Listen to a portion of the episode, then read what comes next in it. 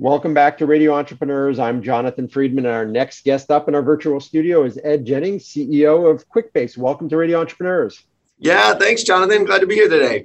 Excellent. Tell us a little bit about QuickBase to start, and then we'll talk a little bit about your background. And uh, we've coined a phrase for you for today. We'll save that for a little later.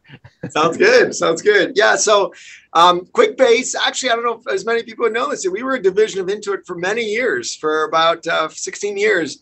And about four years ago, we were spun off as an independent business. So we're in the, the low code space. And specifically, it's a platform for business technologists, non developers, non coders to write business applications. And so we have millions of production apps run by half of the Fortune 500, all written by people with no development or coding background. Yet they're they're doing claims processing, they're doing you know retail location identification they're doing critical processes in finance hr etc so wow so really interesting. So so I, I, guess what they are is subject matter experts within their own industries or fields and have an idea or a concept that an app needs to be developed. Is that generally the theme? And then they use your platform to to i guess pull the tools together to be able to develop? Is that is that what it is happening? Yeah, yeah, good, good, good question. I mean, what's what's most common is, and, and I think that the last few years have been been driving a lot. I mean, every business is digitizing, and again, old overused expression. Everybody's becoming a software company. Everyone's trying to automate. I mean, pandemic just accelerated all of that, but it also just shined a bright light. There aren't enough developers.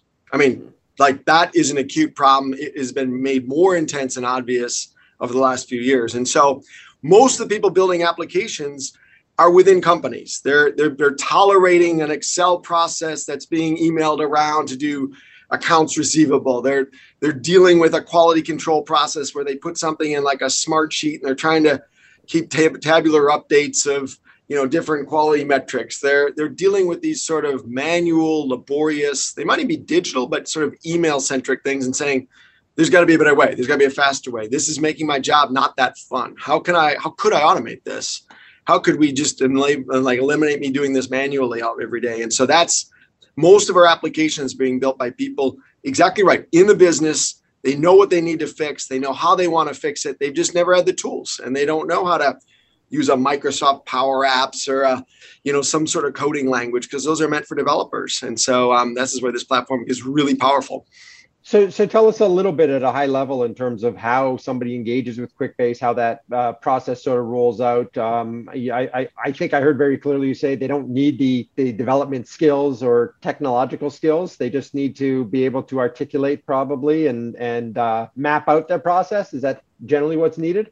Yeah, no, no, yeah, great question. So, yes, it's a complete SaaS platform, and all of the complexity is hidden behind it. I mean, it is a in-memory relational database with a broad infrastructure with complex business logic sitting in you know an aws environment. They don't need to see any of that. They just need to think about a process they want to fix. And some people start literally with a spreadsheet and they'll maybe they're keeping some sort of inventory or they're managing their facilities. They're doing some sort of a logistics and supply chain. We do a lot of work around that. They literally can import spreadsheets and will automatically generate you know a web front end the business logic the entire database and behind behind that. Other people think you mentioned process and sort of a, a flow. They a lot of people like to work in tools like lucid lucid diagram. You can literally take a lucid diagram imagine swim lanes and different steps and handoffs and triggers and and decisions that have to be made and notifications that get triggered. If you've mapped that you literally can generate a QuickBase application directly from that lucid diagram. So hmm. it's really can you think of the problem? Can you identify what you want it to look like? We can then help you build an application to do that. And and what's typically the time frame? I know uh, typical may be hard, but you know uh, a company engages with you, um, and then uh, you, you, know let's say they provide the lucid chart and you know the process flow, et cetera. What's what's the typical time from uh, engagement to they're actually using an application? Yeah. So we'll make people usually um, we have free trials. Like people just go to our website quickbase.com set up a free trial and try to build some apps. Um, we have a library of thousands of pre-built apps around really common use cases project management inventory crm for a small company you name it. So they can start from something like that. So usually they can get going in, in days. Um, usually what we'll do then is take them through sort of our certification process. We can make, we don't even call them developers, we call them builders. We can make highly lethal builders uh, in terms of like production, sophisticated production apps, usually in weeks. Um, the, the pandemic was a great example. We, a lot of the states um, originally had signed on to work with one of the big four to, to build apps for one, first the, the equipment, so safety equipment, um, and then later uh, apps that were supposedly they were going to be able to license to distribute vaccines, both schedule, have people show up, you know, like the sort of a QR code kind of thing. A lot of that didn't work, and so we were getting states like Texas apps sort of spec'd, built and live to do all of their sort of scheduling for their web app to location identification to like generate for a mobile app a QR code that they could show up with Hmm. automatically schedule the follow up, deal with people in person at facilities and their home. That was built in less than a month for something as significant as the state of Texas. So it it is it's usually speed that we're competing on. It, it is remarkable and i think a lot of people um, you know when you cite those examples specifically go aha there was somebody behind all this because there's no way the state could have executed you know and uh, you know obviously a lot of moving parts so you had 350 million people uh, well we only know maybe 175 million still a lot of people to move through a process and you know have it digitized and automated in some fashion. So ed let's uh, talk a little bit about you and and what you bring. Um, you you joined quickbase so we've ter- we've dubbed you the accelerator. You're a guy who works with companies that uh, have evolved and and developed and now want to uh, go up that acceleration curve. So um, you've done that before in your career. You've uh, you've worked with other companies yeah, and, you know, uh, I've, I've been I've been blessed to work for some amazing Boston area companies. Um, the you know really cut my teeth early days of my career. And Spent several years at PTC and, and really learned what what a big scaling sort of high, like high growth company can look like. But then since since then, um, you know, spent some time in cybersecurity, a company called Veracode, and was on a part of a great team that grew that from about 20 million to about 100 when it was sold to CA, and then. Uh, Following that, Mimecast uh, grew that from about 80 to about 480, took it public along the way.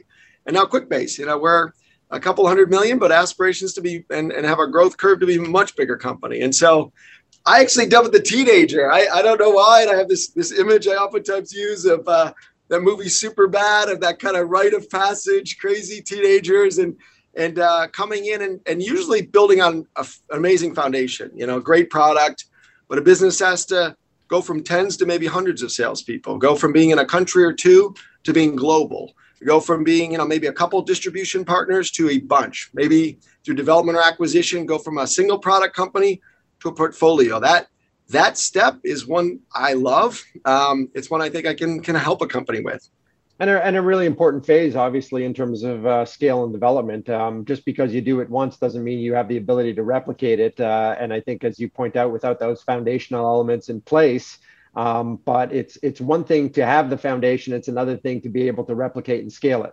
And uh, you seem as though a guy that that has that background, that ability. Um, what do you see for entrepreneurs? Uh, just uh, you know, we all like to impart lessons learned um, what do you see as sort of the common building blocks in the companies that you've been involved with and and why they've been successful at, at being able to scale? Because we all know for every company that has achieved success in scaling, there's probably a hundred that haven't.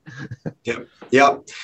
Well, I, I, I think the premise starts with there is a compelling differentiated technology and and it's in a market that has some size to it you know, like no matter how well you run a business, if neither of those facts are true, I there's only so much you can do. You know what I mean? I think there's yep.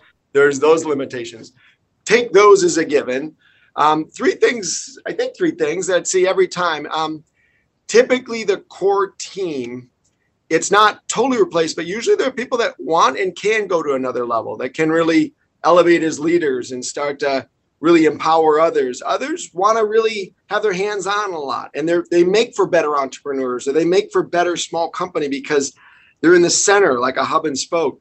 Others think more like system thinkers. And so I think a lot of it is usually finding those in the team that want to kind of elevate to a system approach uh, and those who don't. And so, and finding out, uh, bringing some, some talent from the outside so that the team dynamic is usually a big part of it. Um, and then the second, uh, is strategically, ironically, almost every time we're broadening things like go to market or countries, but we're narrowing the market strategy.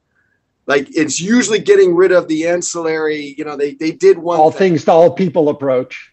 Yes, I uh, Mimecast is a good example. We we um we were doing archiving, we were doing a range of different sort of cyber things, and this was sort of when really the the advanced threats against email were emerging. It was like we're make email safer. They already had just come up with the tag. We're like, that's all that matters. If we could do that really well, then that's an amazing value prop to solve a critical problem that every single company is dealing with. Mm-hmm. So, so it, a lot of times it's narrowing. At QuickBase, we're going through the same journey. We you can build apps across businesses for a range of things, but we're seeing people managing really big, messy, complex projects where you got to connect different systems and get control of those. People in construction, like Suffolk Construction's a Consigli, two great builders in the Boston area, building one Dalton and other projects like that.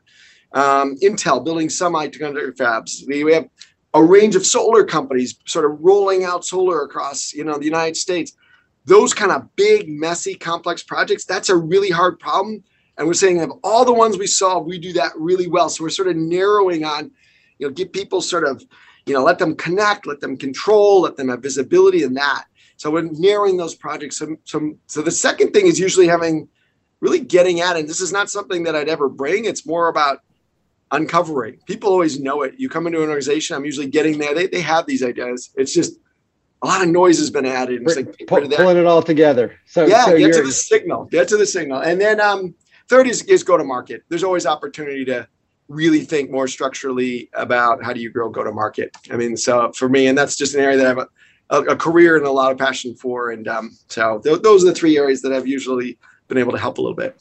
Excellent, great, great advice, great story. Uh, summarizing, you know, make sure there's a market for to be able to scale. Make sure you've got the right team for the right journey ahead.